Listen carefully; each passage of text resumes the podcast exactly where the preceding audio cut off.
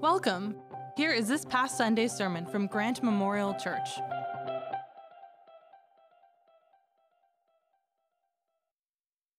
Welcome to Grant Memorial. My name's Steve. I'm one of the pastors here. And if you were at the funeral on Friday, you would have seen that I was wearing a suit. Who knew that I owned one of those, hey? And my friends, if, uh, if you ever see me coming towards you in a suit, you should be concerned, okay? Because I wear a suit if somebody has passed away or if I'm asking for money. Okay, so, uh, so it's, it's good when you see me not wearing the suit. Um, but, um, well, welcome to church this morning. Uh, to start things off, I'd like to try something. Every single one of us has had some type of obsession or interest as a young child. Do you remember the thing that just got your, just consumed your mind for a few weeks, a few months, or even maybe a year of your life when you were a child? Maybe it was um, uh, playing hockey or uh, building model rockets or finger knitting a rug or something. I don't know. But just try and put it into your mind. What is that thing that you were excited about as a child? Do you have it? You ready? So now turn to the person beside you and tell them what were you excited about as a kid? What was your obsession or interest? You have 15 seconds. Turn to your neighbor and go.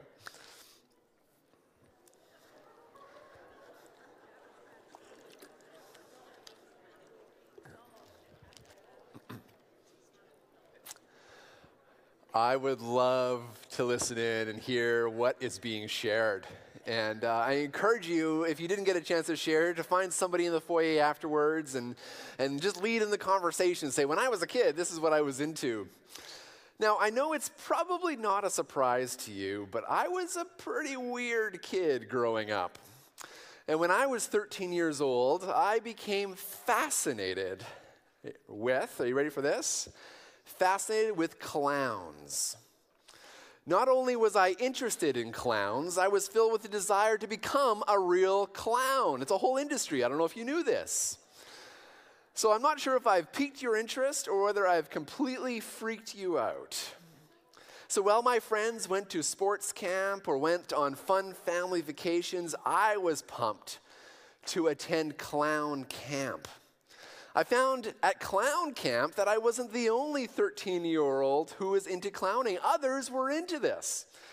Now, in this moment of the story, my wife wants it to be very clear that this is not a story of how we met.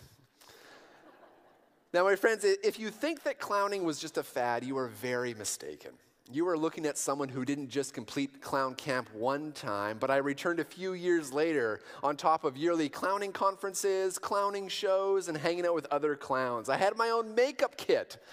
Twice toured around Manitoba with a clowning troupe. And now I know that I've derailed the rest of this message because you're at the edge of your seats to know if I'm going to pull out my unicycle or juggle fire or th- have a pie ready to throw at somebody. And yes, in my prime, I could do all of those things.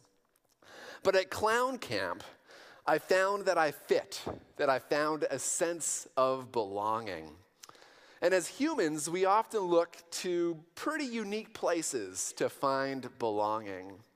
Today's passage of scripture leads us into a conversation about belonging. Uh, pastor and author Jeremy Linneman writes Beyond food and shelter, nothing promotes human flourishing like having a people and a place of belonging. Research confirms that income level, marriage and children, and perceived security all pale in comparison to belonging and promoting sustained happiness. We long to belong. As humans, we strive to fit in and belong. All sorts of online communities promise the hope of finding a place where we belong. In fact, some apps promise that belonging is found as simple as swiping right on a person's profile. And despite being more connected than ever as humans, we're lonelier than ever. Lonely but surrounded with people. Website after website strives to give users a sense of belonging, but this is not an authentic belonging. This is an illusion of belonging. In fact, some websites attempt to give you a sense of belonging as fast as possible by filling the screen with a customized experience which is catered to every user's needs or desires, all in the hope that we'll spend money. Are you a Winnipeg Jets fan? Click here and buy a signed jersey. Are you a woodworker? Click and, and you can see the latest DeWalt tool, and it goes on and on and on. But this is not belonging, even though these websites try and convince us of that. It's simply an ad campaign. You're not actually known, just your shopping habits are known. This counterfeit sense of belonging is skewing our culture and influences unhealthy expectations in the church. Because when we come to church, we're tempted to ask the question do I belong?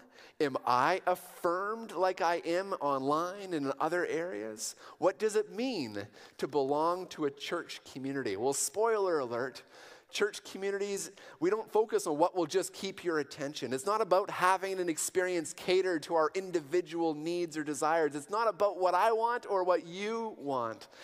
As people of the way, followers of Jesus, created by God, we look to our Creator and search His Word to define belonging. Because we're looking for what's true, not what's just popular. And so I invite you to open up your copy of the scriptures to the book of Romans, chapter 12. The book of Romans was inspired by God, but written by the hand of the Apostle Paul to a local body of believers in the city of Rome. These words were written to believers who had just recently started meeting as a church community because the movement of Jesus was still relatively young. And being guided by God, Paul is working to lay the foundation of their faith and to guide the formation of what means to be a church. Let's read in Romans chapter 12, starting at verse 1 and going up to verse 8. Therefore, I urge you, brothers and sisters, in view of God's mercy, to offer your bodies as living sacrifice, holy and pleasing to God. This is your true and proper worship. Do not conform to the pattern of this world, but be transformed by the renewing of your mind. Then you will be able to test and approve what God's will is, his good, pleasing, and perfect will. For by the grace given me, I say to every one of you, do not think of yourself more highly than you ought but rather think of yourself with sober judgment in accordance with the faith God has distributed to each of you. For just as each of us has one body with many members, these members do not all have the same function. So in Christ, we, though many, form one body, and each member belongs to all the others. We have different gifts according to the grace given to each of us. If your gift is prophesying, then prophesy in accordance with your faith. If it is serving, then serve. If it is teaching, then teach. If it is to encourage, then give encouragement. If it is giving, then give generously. If it is to lead, then do it diligently. If it is to show mercy, do it cheerfully. Let's pray to open. Father, these are your words. And we're coming to you, not looking for what's popular, but looking for what's true.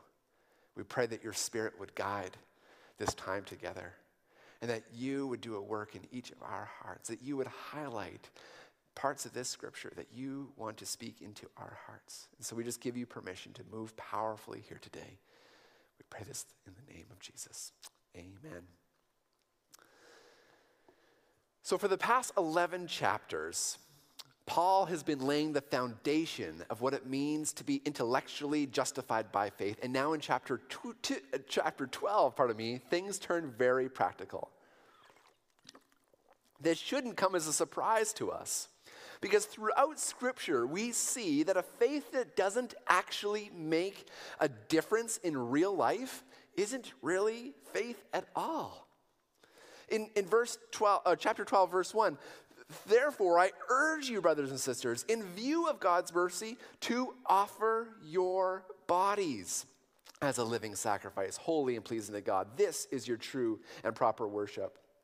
Paul is saying to us, in case you thought I was just writing what was writing was theoretical, think again. The past 11 chapters of theology must make it into our lives and must make an actual difference in how our bodies experience the world. Um, in, in the message translation, it makes it even more apparent. The message, says, So here's what I want you to do. God helping you. Take your everyday, ordinary life, your sleeping, eating, going to work, and walking around life, and place it before God as an offering.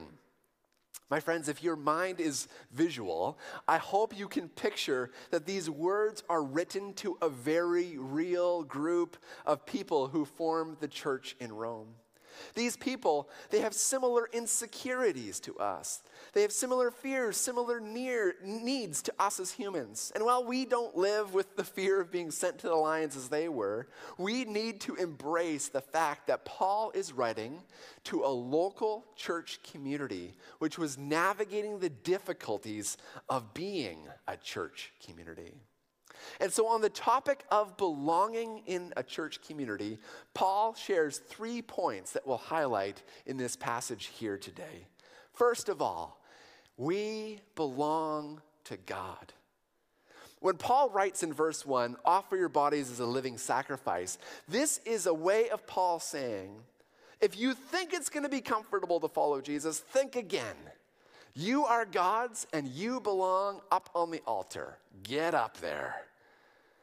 1 Corinthians chapter 6 verse 19 and 20 Do you not know that your bodies are temples of the Holy Spirit who is in you whom you have received from God? You are not your own. You were bought with a price. Therefore honor God with your bodies. We belong to God. But then Paul quickly moves to his second point.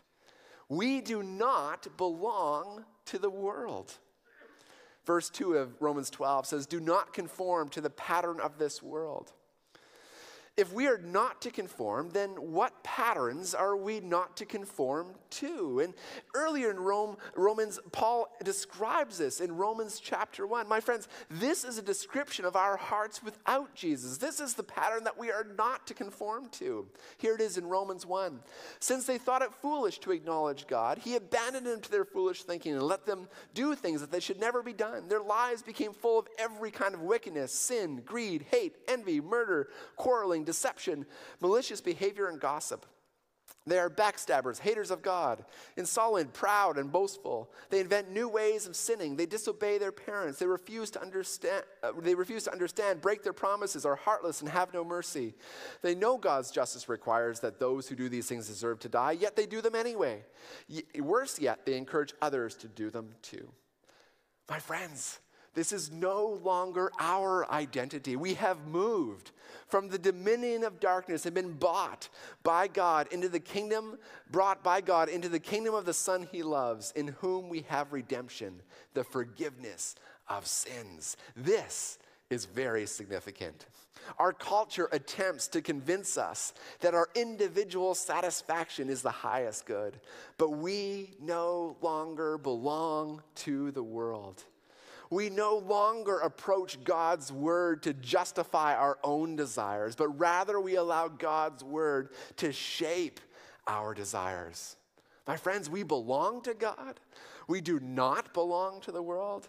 Thirdly, belonging is lived out in church communities. Let's look at Romans 12, verse 4 to 5. For just as each of us has one body with many members, and these members do not all have the same function, so in Christ we, though many, form one body, and each member belongs to all the others. The Apostle Paul highlights how we can live transformed lives as God's people. It's simple. We don't need to overcomplicate this. Simply look down into your own bodies. We all have different body parts that work together to live each day. And Paul is using this word picture to describe the church, more specifically, the local church. And we know it's the local church because the book of Romans was written to a local church in Rome. Also, in other parts of the New Testament, Paul explicitly says that when he refers to the body of Christ, such as in Colossians 1:24, he is referring to the church. Seminary professor Douglas Moo writes, While the distinction between the local and universal church is helpful in some ways, Paul's letters forbid us from separating them. Every individual church is simply the universal church in its local expression. We must seriously question then whether Paul would even entertain the idea that a person could be a member of the universal church without being a member of a local church. Our modern proliferation of local churches creates difficulties at this point, but Paul would never imagine any believer seeking to grow in his or her faith apart from the Christian community. My friends, Paul is imploring us to look around, to look each other in the eye and know that each person, part of the local church, is part of the body. Our unity doesn't rest on the ability to agree with each other or the ability to like the same style of music. It's Christ that brings us together. And Christ is who makes it possible for us to belong. We are interconnected with other members of the local Christian community, interconnected by Jesus, as it says in verse 5. Each member belongs to all the others. And so now turn to the person next to you and say, You belong here. You belong here. You fit. And I know that our emotions make us feel like we don't belong at times, but I want you to know from Scripture, Jesus has made it possible for you to belong here. Our culture screams in opposition to this idea. Everywhere we turn, we are bombarded with messages that we are the center of the world and that we can go at life alone, that we are the lone ranger that doesn't need anyone else. But God's word invites us into a different reality. Verse 5 So in Christ, we, though many, form one body, and each member belongs to all the others. We belong because we all have a role to play decided by Jesus. And this brings us to the verse 6 to 8. In his grace, in his grace, he's the initiator. God has given us different gifts of doing certain things well.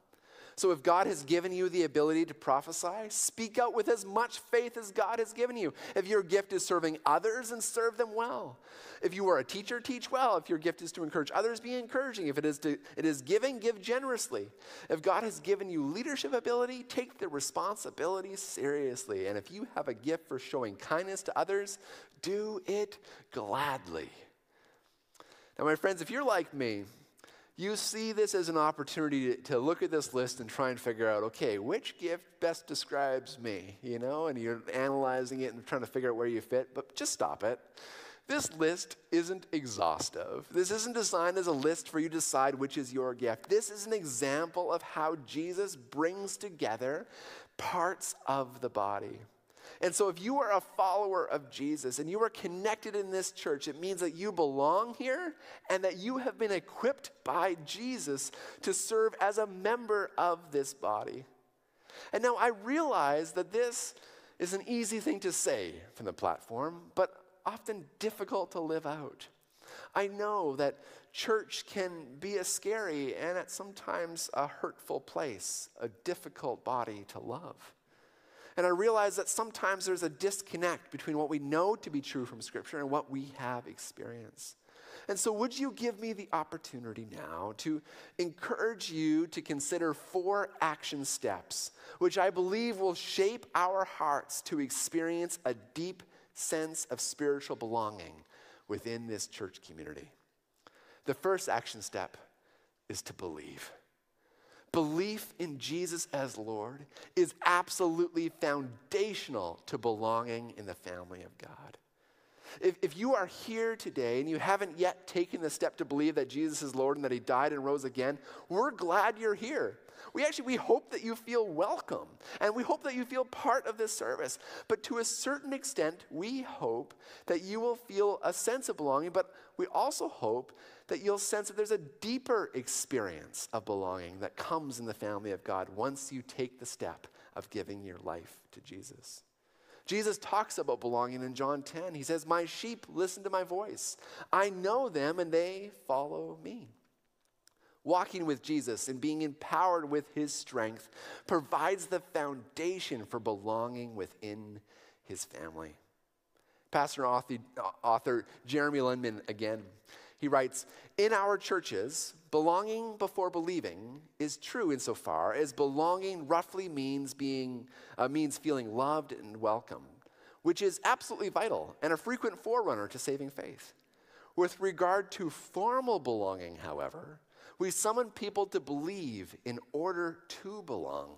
The deep, universal longing to, uh, longing to belong leads us here to abiding faith in Christ and membership in his fold. To experience true belonging in the family of God, belief in Jesus as Lord is absolutely foundational. Second, Second action step stay. Let me share an example to illustrate this. My friends, we are almost at grouse sale season here in Winnipeg, okay? How many other people love grouse sales in the crowd here today? Anyone else? Yes. Okay, fantastic. I'll be honest, I don't have many vices in my life, but when I see a grouse sale sign on the side of the road, everything inside me wants to turn in to see if I can find a deal.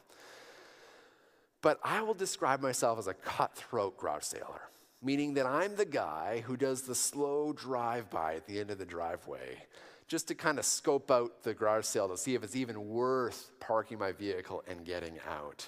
And then if I walk up the driveway, I'm in full blown analyzation mode to see if anything, if the particular sale is worth my time. I'm analyzing it to see is there anything in it for me? And if at any point I feel like, no, I don't think there's anything for me, I will do a 180, back in my vehicle, and off to the next one. Now, um, that quick judgment on these garage sales has sometimes made me miss out on some great deals because I don't, sometimes don't even darken, get into the, into the garage itself. But don't we often apply the same thinking to church? As humans, we have been trained to make these quick judgments about these types of things. We've developed lightning fast decisions on whether we like the church or not. Did someone open the door for me? Do I like the music? Do I like what the pastor's wearing? To experience belonging, we are learning about in Romans 12, we can't treat church like a garage sale that we quickly skim over and get out.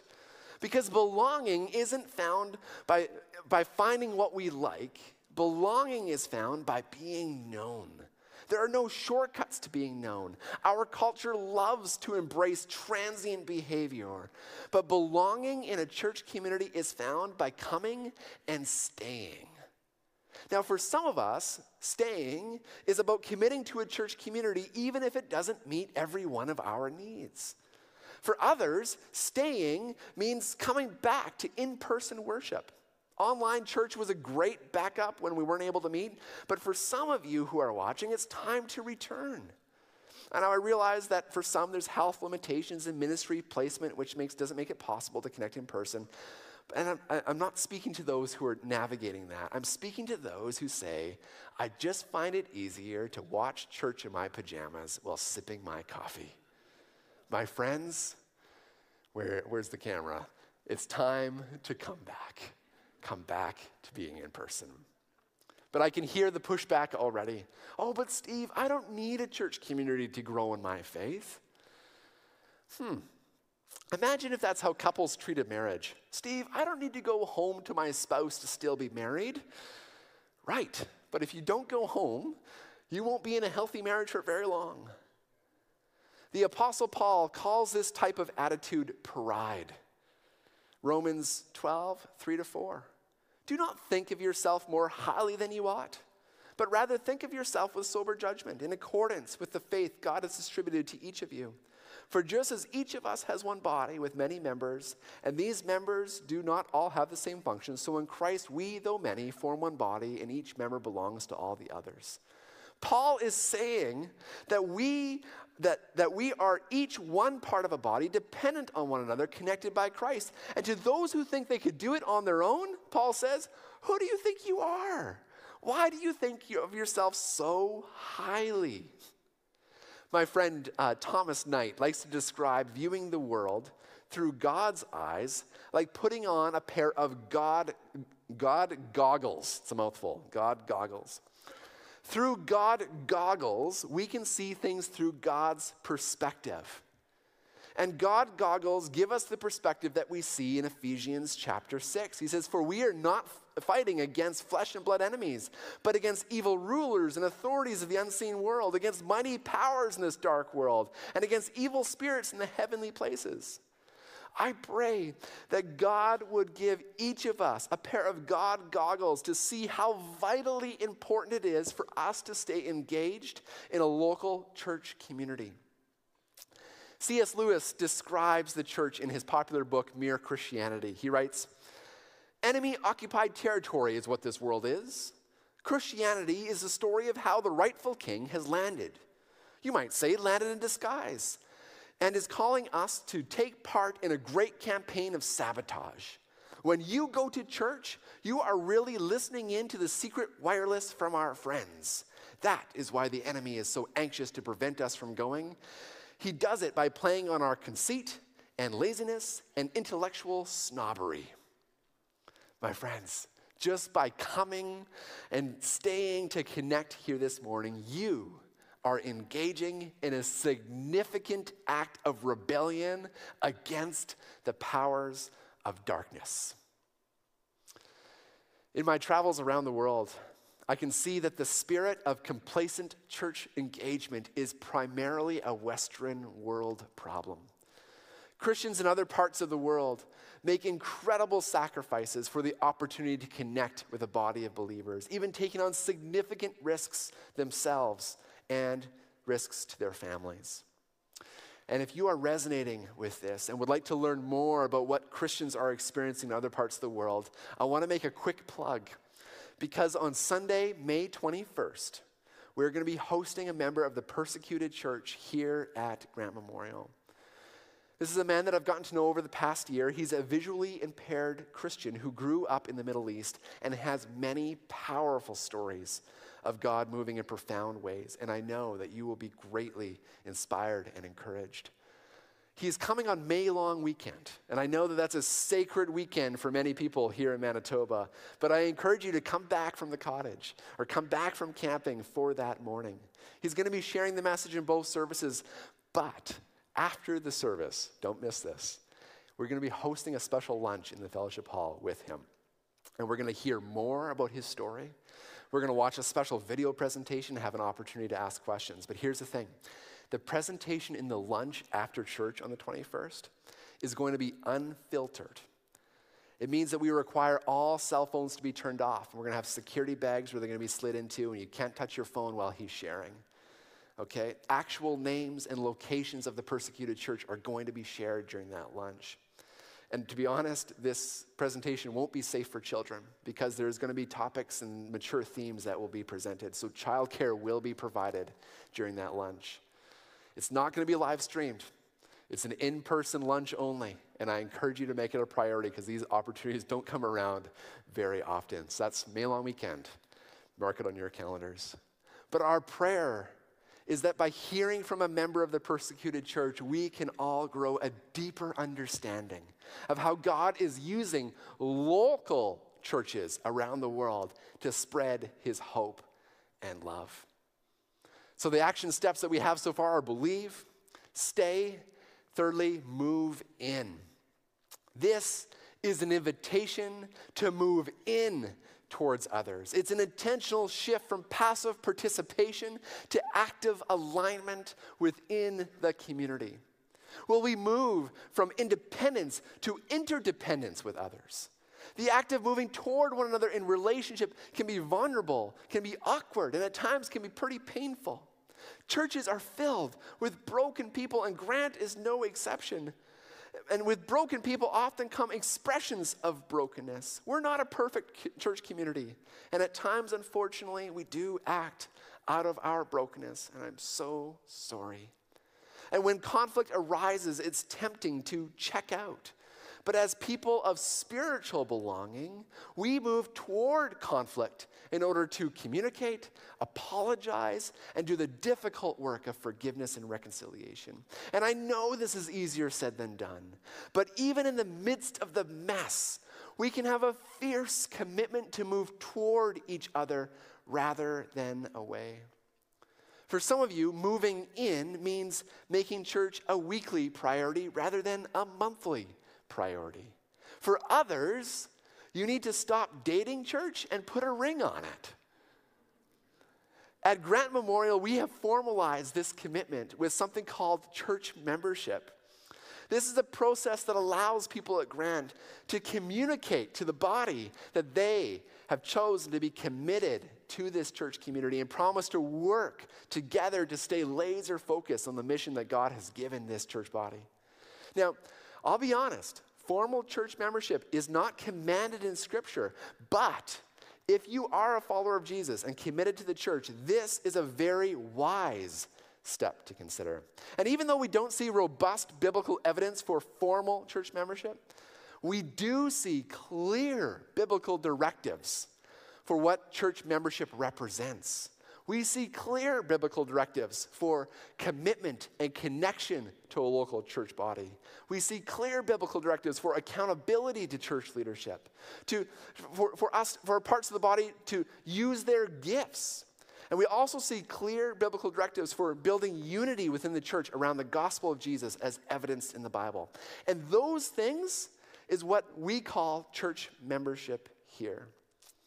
The elders here at Grant believe that church membership is an important aspect of a believer's life. It signifies a commitment to the church, places each of us under the authority of the church, and gives us full rights to serve at the church within our spiritual giftedness. And just as an aside, when I consider the challenges that are coming at churches in Canada over the upcoming decades, there are several tools that we can utilize in order to prepare. First, of course, needs to, we need to ensure that we are teaching the Word of God to the best of our ability as we are led by Him. But secondly, another critical tool is to reinforce our church, formal church members to be unified around the gospel as taught in the Scriptures. My friends, if we were a church of Christians meeting under a tree in the South American jungles somewhere, we wouldn't need to consider formal church membership to the same degree. But as a church in Canada in the 21st century, formal membership is an important aspect of church life. And so if you're a follower of Jesus, committed to staying here at Grant, and haven't yet made the decision to become a member, can I ask, why not? What's stopping you from considering this? It was just after my 18th birthday that I moved out of my childhood home. But before I moved out, I remember my, a conversation that I had with my dad.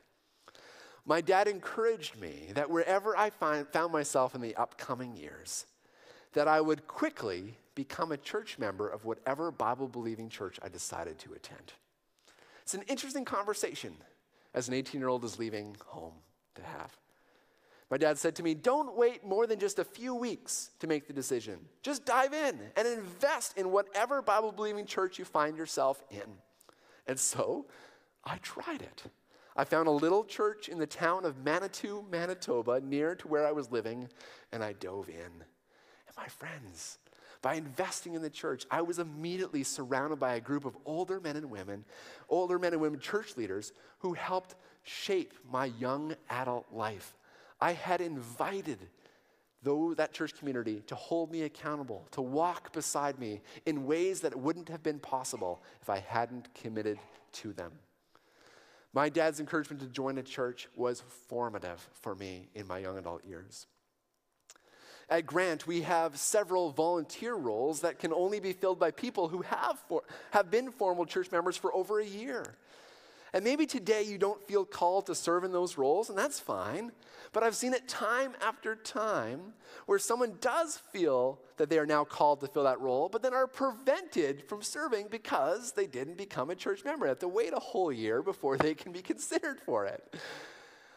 And so, in order to become a member, you're invited to share your faith story with an elder, to learn a little more about who we are as a church community. And we do this in what we call a membership class. It sounds a little bit official, but it's just a time for us to come together to share. And my friends, believe it or not, this upcoming Saturday, there is a membership class happening. And so you have an opportunity, if the Lord is leading you in this way, uh, to, to sign up on our website this coming Saturday. We've talked about believing, staying, moving in, finally making space. When we take the focus off of our need to belong and make space for others, we find ourselves surrounded by those happy to have us in their lives. My experience is that the more I work to make space and foster community for others, the more I feel that I belong within that group of people. It reminds me of when Jesus talks about how if we want real life, we need to give ours away.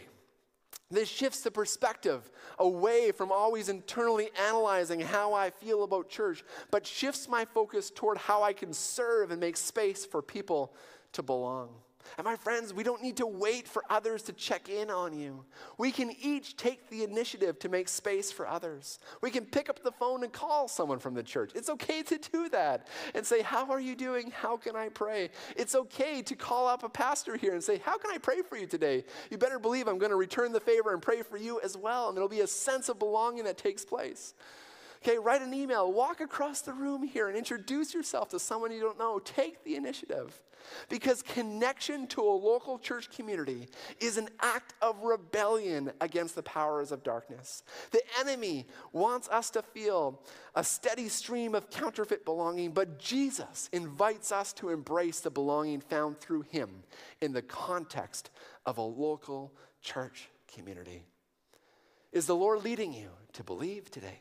Is the Lord inviting you to stay, to move in, or make space? My prayer is that each person hearing my voice will find a deep sense of belonging, a belonging that comes from the hand of the Father as expressed within a local church community. Let's close in prayer. Father, we need your help. We're broken people, and our hearts gravitate towards counterfeit belonging. But in your word, you show us what true belonging looks like, led by you. And so, God, I pray that you would give us strength and courage. Help us to, to allow ourselves to be known by others and remind us that we are known by you. And God, I, I pray that you would move powerfully within this church community, that we would be a place of belonging, being led by your Spirit. We praise your holy name for the opportunity to connect. In the name of Jesus. Thanks for listening with us. For more information about our church or upcoming services and events, please visit us at grantmemorial.ca or on social media at, at Church.